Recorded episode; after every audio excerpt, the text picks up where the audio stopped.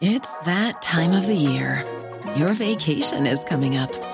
You can already hear the beach waves, feel the warm breeze, relax, and think about work.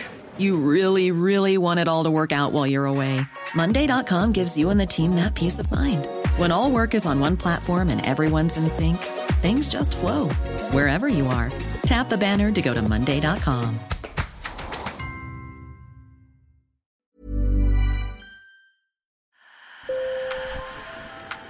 Bonjour. Hello. Hola. Marhaba bikoum. Sur le fil. Le podcast d'actu de l'AFP. Des nouvelles choisies pour vous sur notre fil info.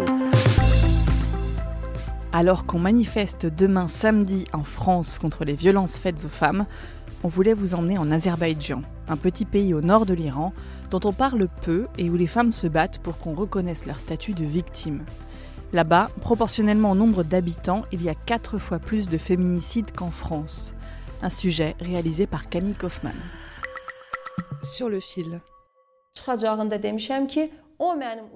Il a jeté ma fille par la fenêtre. J'ai porté plainte contre lui parce que lorsque j'ai vu mon enfant, j'ai su que c'était lui qui l'avait jeté du 13e étage. En fait, cette nuit-là, il m'a emmené sur le balcon. Il a tenté de me pousser dans le vide. Et c'est finalement mon bébé qui l'a défenestré.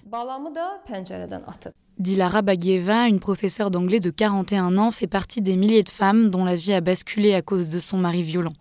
Après avoir été battue pendant des années, elle a perdu sa fille de 8 ans l'année dernière. Elle a dû remuer ciel et terre pour que le meurtre de sa fille par son père soit reconnu, car la police l'avait présenté comme un suicide. Mais depuis sa mobilisation, une enquête pour meurtre est en cours. Oh, concernant la mort de ma fille, j'ai fait appel à plusieurs reprises à un médiateur, au comité de la famille, des enfants et des femmes, à notre vice-présidente Meriban Aliyeva, au président Iham Aliyev et au procureur général Kamran Aliyev. En Azerbaïdjan, les violences faites aux femmes sont endémiques. Selon les autorités, la plupart des victimes gardent le silence. Alors pour le briser, le gouvernement a récemment mis en place un numéro vert. Pour Gulnara Medieva, militante pour les droits des femmes, ça n'est pas suffisant. Elle estime que le système politique de son pays est despotique et que le patriarcat est omniprésent. Pour qu'une femme puisse réclamer la protection de ses droits, elle doit d'abord être capable de quitter la maison. Une femme qui a peur de son mari, de son père ou de son frère ne s'opposera jamais au gouvernement. Si l'Azerbaïdjan est un pays laïque, le rôle des femmes y est souvent limité aux obligations familiales. Les hommes y occupent plus de 90% des postes à responsabilité et 80% des postes judiciaires, selon l'ONG américaine Borgen Project. Zibeida Sadikova est avocate et elle dénonce l'attitude de certains policiers face à ses victimes. Quand une femme se rend à la police, on ne la prend pas au sérieux. On lui rappelle que c'est son mari, qu'elle a des enfants et qu'elle ne pourra plus se remarier ensuite. On l'humilie et on lui fait subir une pression psychologique. Et même si une femme insiste auprès de la police, qu'elle fait un examen médical qui confirme qu'elle se fait battre, alors la police intervient et essaie de réconcilier les époux.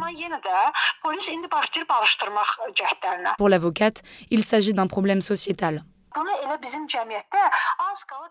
La plupart des gens pensent qu'une femme doit rester cloîtrée à la maison et que son mari a le droit de la frapper. Face à ce constat, l'avocate demande une intervention de l'État. Les lois qui existent déjà doivent être renforcées et la population sensibilisée à la question des violences faites aux femmes. L'Azerbaïdjan fait partie des rares pays à ne pas avoir signé la Convention d'Istanbul, un traité international du Conseil de l'Europe qui engage les pays signataires à éliminer toutes les formes de violence envers les femmes.